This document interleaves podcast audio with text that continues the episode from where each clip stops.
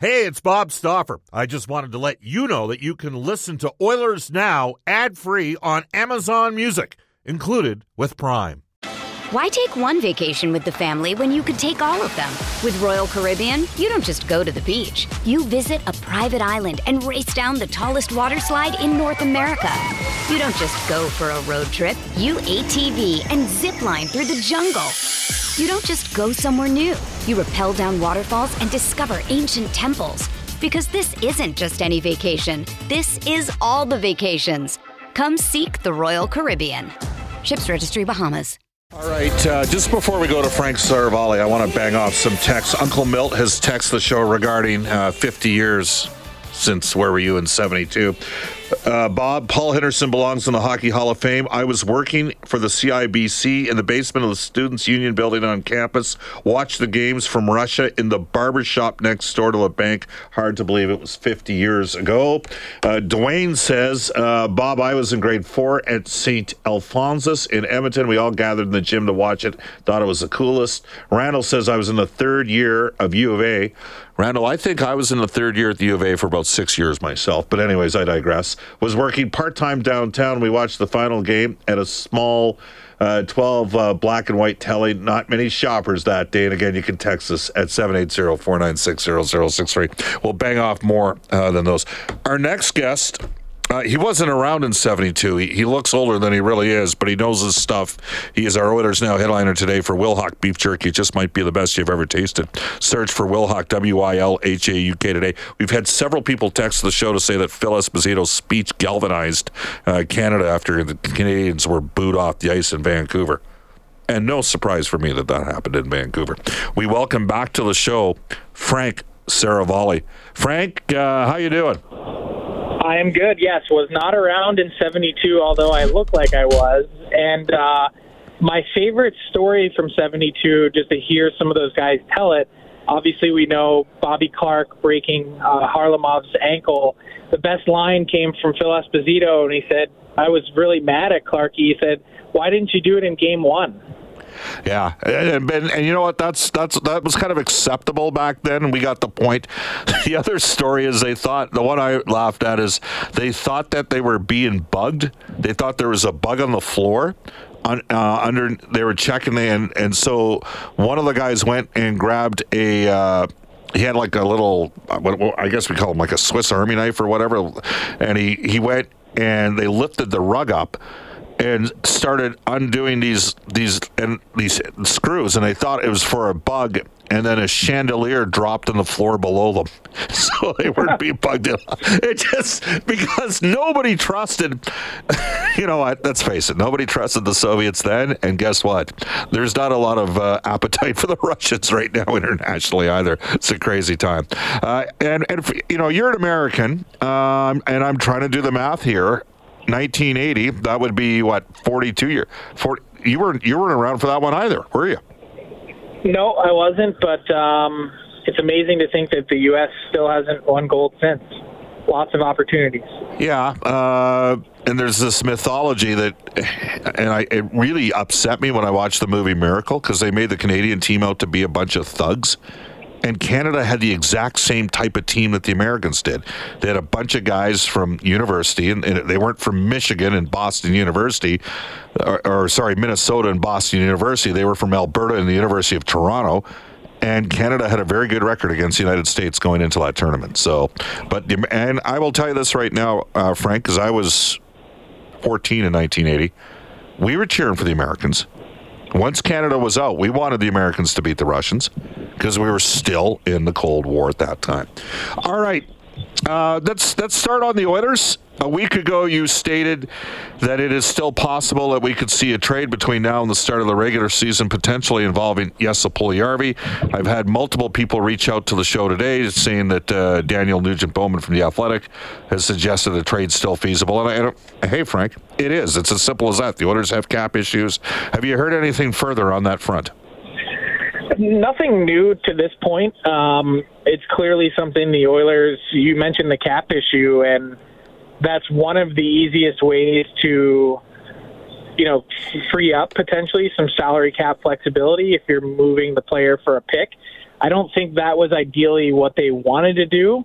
Um, you know, even going back to the beginning of the summer or in June before the draft, they wanted to get a player probably of similar, um, I guess, history, if, if that's the proper way to phrase it. Uh, someone that, you know, may have had some trials and tribulations in, in his past, but has upside that they could potentially squeeze the potential out of. So that probably has gone by the wayside. And if you're bringing someone else in, you'd need to account for that on the cap as well, and it makes it a little bit more difficult. So um, I think it's something that they continue to uh, to look at and, and probably have a list of, of possibilities.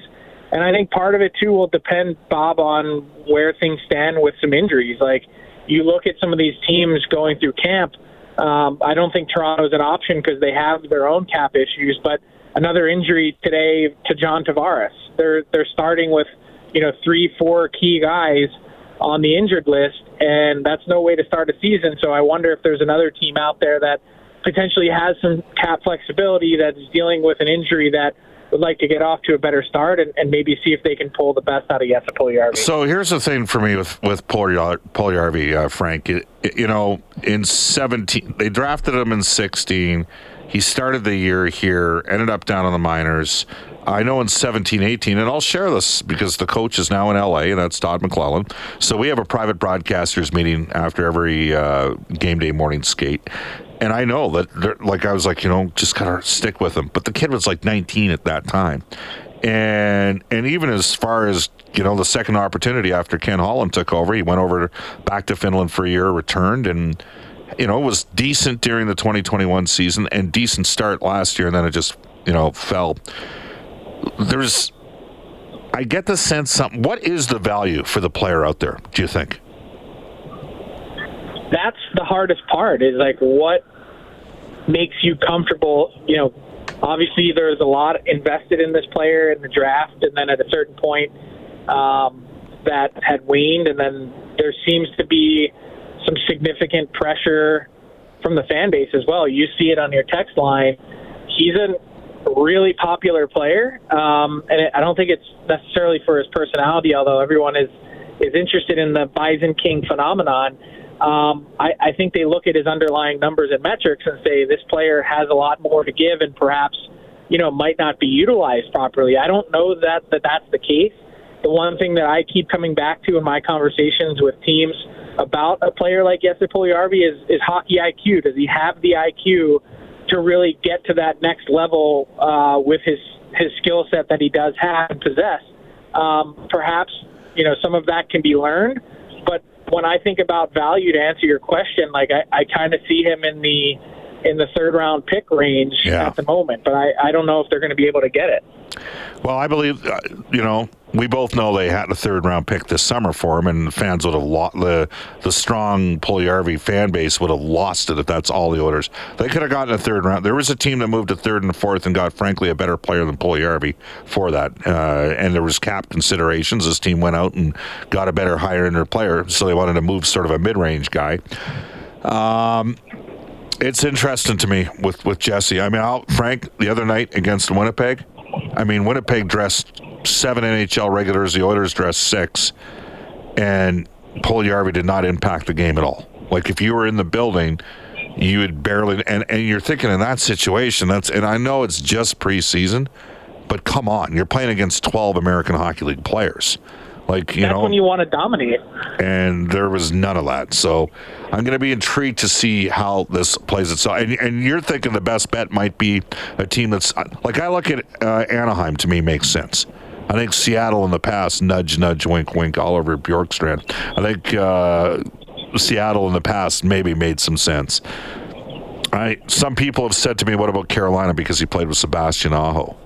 You know, they are an analytics-driven team. It's interesting. But is it fair to say maybe he doesn't have the value, of Frank, that some of the fans think he does?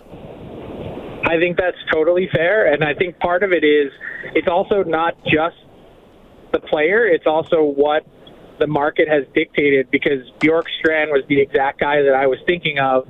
Like, what an absolute steal for Seattle to step in and get him. Columbus was dealing with a cap crunch. Like, I couldn't believe for the numbers that Bjorkstrand has put up and somewhat consistently, that's all they were able to get in return.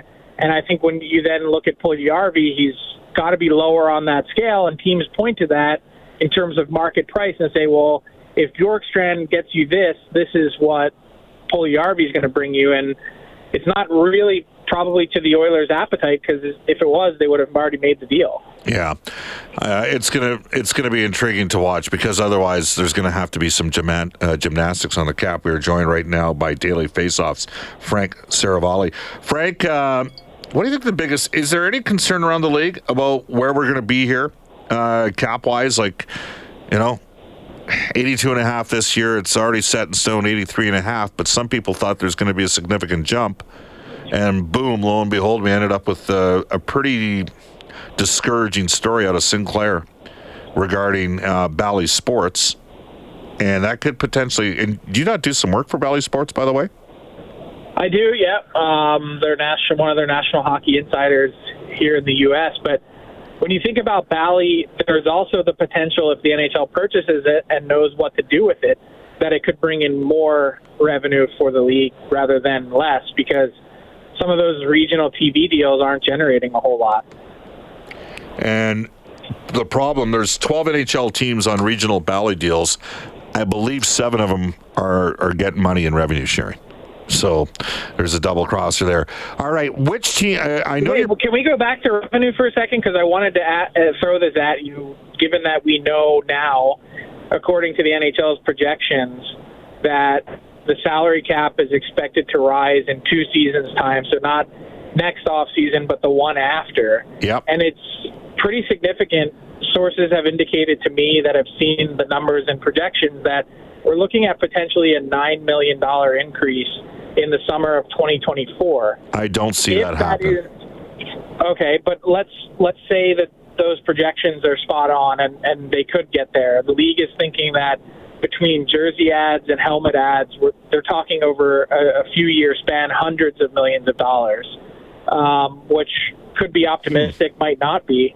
But if that is the case, wouldn't a team like the Oilers and any other team that's close to the salary cap now, instead of a one year bump where everyone rushes to spend the nine million in one off season because that's generally how these general managers would treat it, you use up all the space that you can. Wouldn't it make sense to put in a, a two or three year period where you smooth out such a significant increase and knowing that two years from now you're going to have a nine million dollar bump instead you know, next summer in 2023, you make it three million, and and three the year after, and three the year after that. Like, wouldn't that be way more beneficial for teams as they go through this process? Um, yes, that would be prudent. I would say nine million would be optimistic in terms of a bump, but you've talked to sources, your guy. I mean, I, I had a couple pro guys come in to, and try to and, and tell me if this continues with Bally and the NHL can't get it rectified because the money in the regional deals goes to the respective teams, it's going to drive the valuation up on first round picks as well. Because you're going to because you're going to have a tighter cap and you're going to need a cheap labor source and the best available cheap labor source is your own first round picks. What do you think? Makes sense to me. I I mean, I feel like in some ways, first round picks for whatever reason in hockey have always sort of been undervalued. If that makes any sense. Yeah, it's going to be interesting. How let me? How good is? I, I got to ask you this because there seems to be some guys that think that Jack Hughes is a top ten player in the league. Am I missing something here with this guy? Like I don't see it. not a top 10 player yet, in my opinion. Um, made a significant stride last year and and really lived up to the significant contract that he signed. Um, I think he still has a ways to go, and and that's not to say he can't get there because I think he has the ability and the talent. It's it's going to come down to a consistency factor for me. Um, but I, I wouldn't put it out of the realm of possibility. I just don't think he's there yet. Yeah, well, it's there's no question it's going to be really interesting. So, uh, as to as to who to watch right now, what sort of movement takes place? Are the Philadelphia Flyers now in a position where they're you know they're going to be spent? They can go out and take on a player or two because they've got a guy like Ellis that's going to be on LTIR all season long. Well, they accounted for Ellis in the signing of Tony DeAngelo. Um, so that money was kind of eaten up at that point. The big question mark is Sean Couturier and his massive cap hit in the first year of an eight-year contract. Um, now, the cynic would look at that and say, had you known now what you, you know, then when you went through this process in the summer with, with Sean Couturier's injury, could you have potentially made a play for Johnny Gaudreau and, and would have not had to trade away um, a contract and, and paid a significant price to do so, which the Flyers weren't willing to do? Uh, could you have, you know, revisionist history? Would they have done that? I don't know that that would have made sense then, and I still don't think it makes sense now, but it's at least worth considering the question what happens if Sean Couturier's season is over? What happens if his career is over? Uh, those are two really meaningful pieces wow. for the Flyers that obviously wouldn't be in the lineup, but more than that, you, you now need to deal with the cap, you know, fallout and, and how you go about backfilling it. Is Travis Konecny available out of Philadelphia? I believe he was this summer. I believe just about anyone on the Flyers was available this summer. Um, you know, I, I he's he's an interesting player because you know a couple seasons ago you're thinking, okay, this is a guy you know right in that 50 point range. What more does he have left to give? And you look at the the edge that he plays with in the sandpaper that he, he could be a really intriguing player with that type of skill set.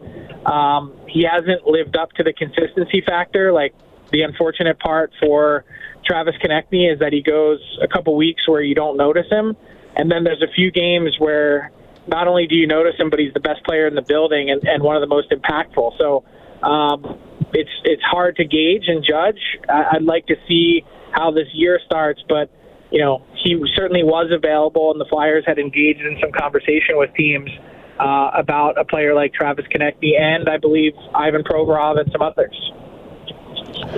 We're joined right now. Yeah, that's a, that's another interesting one. We're joined right now by Frank Seravalli. Frank, Chicago Blackhawks. Is Kyle Davidson done there? I mean, we know that it, they're starting the year with Kays and Tane. Do they finish the year with Kays and Tane? I believe they'll finish the year with Jonathan Toews. I don't think Patrick Kane.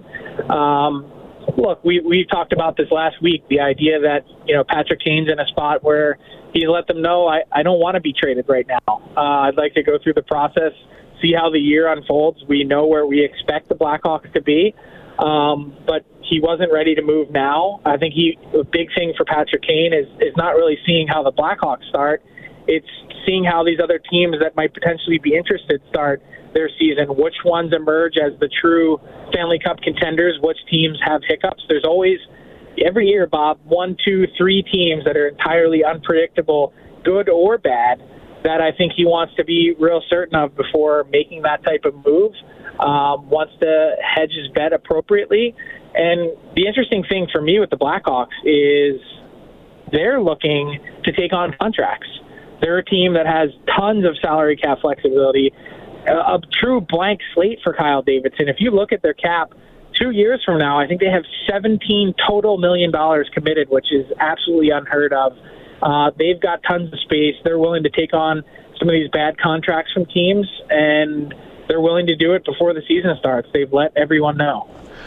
Uh, by the way, it, it's tough to pick champions in in September for the. Who'd you have Are last? Are we going to go there now? Well, no. I got to read you this text.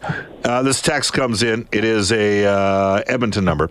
Bob, if Frank Seravalli is suggesting that the cap might go up by nine million in 2024, uh, I'm sorry, Bob, but I'm going to listen to him before I listen to you in regards to anything on the inside of the NHL. No offense, my man, but you just ain't that guy. That text comes into us. So, hey, thanks to my uncle Brian for keeping me honest there, Frank. Uh, who'd you have last year again? Oh, we had to go there. So I had Winnipeg last year. Okay, and who did you have? In that's right. The, and yes, they did not make the playoffs. And you gave the Oilers the the kiss of death in the fall of 2017 too, right? Hey, I've had I've had the Oilers, you know, 50 win team a year ago. I'm disappointed they only got 49 wins. I, I was really thinking they could get to 50. I think Edmonton's going to have a good team. Uh, do you think it? I don't know. Do you think it's going to be active here out of the gate, or do you think it's going to be tepid with movement around the league? My guess is pretty tepid. I think there's been a number of teams that have been looking and charting who might be available on waivers, uh, where there's some excess uh, at some positional spots uh, for certain teams coming out of camp.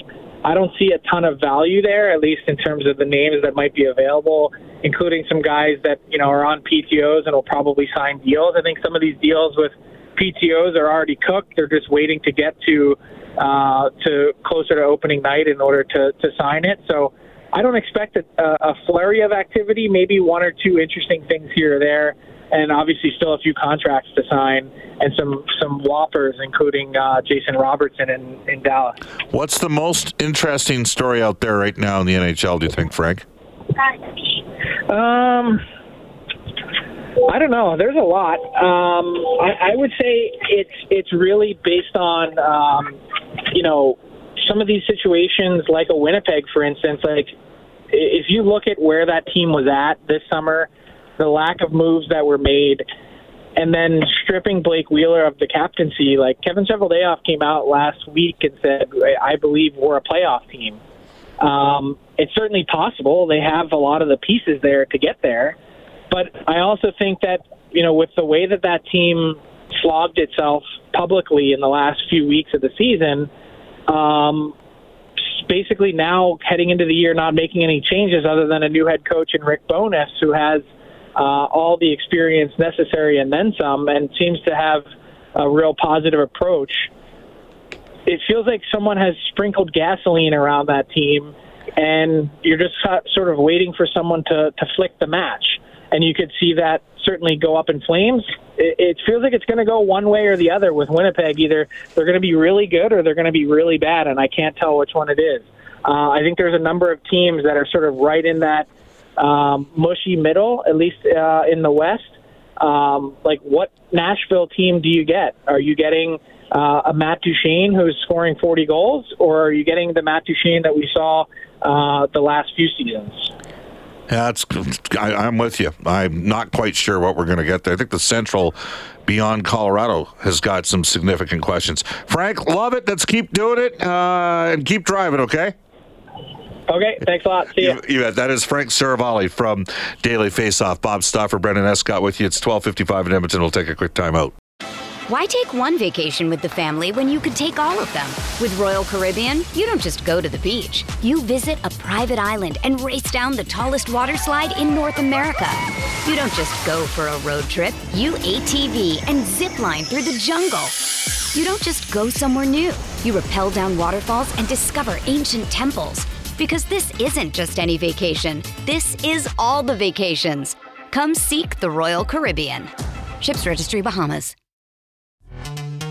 This episode is brought to you by Pepsi Wild Cherry. Pepsi Wild Cherry is bursting with delicious cherry flavor and a sweet, crisp taste that gives you more to go wild for. Getting wild may look different these days, but whether it's opting for a solo Friday binge watch or a big night out, Everyone can indulge in their wild side with Pepsi Wild Cherry, also available in zero sugar. So grab a Pepsi Wild Cherry and get wild.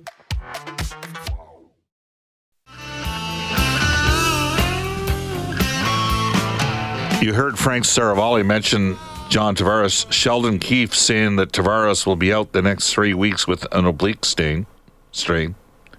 You can tell when a guy gets in at three o'clock in the morning uh, from Seattle. And um, hey, Brendan, did you like how I worked in K's and Tane? Yeah, that was um, that was quite the slip of the tongue. yeah, that's tough to do, let me tell you. If you're looking for a great Oilers road trip, you can join Oilers now in New York City this November to see the Oilers play the Rangers and the Islanders. Plus, a chance to watch the famous Macy's Thanksgiving Parade.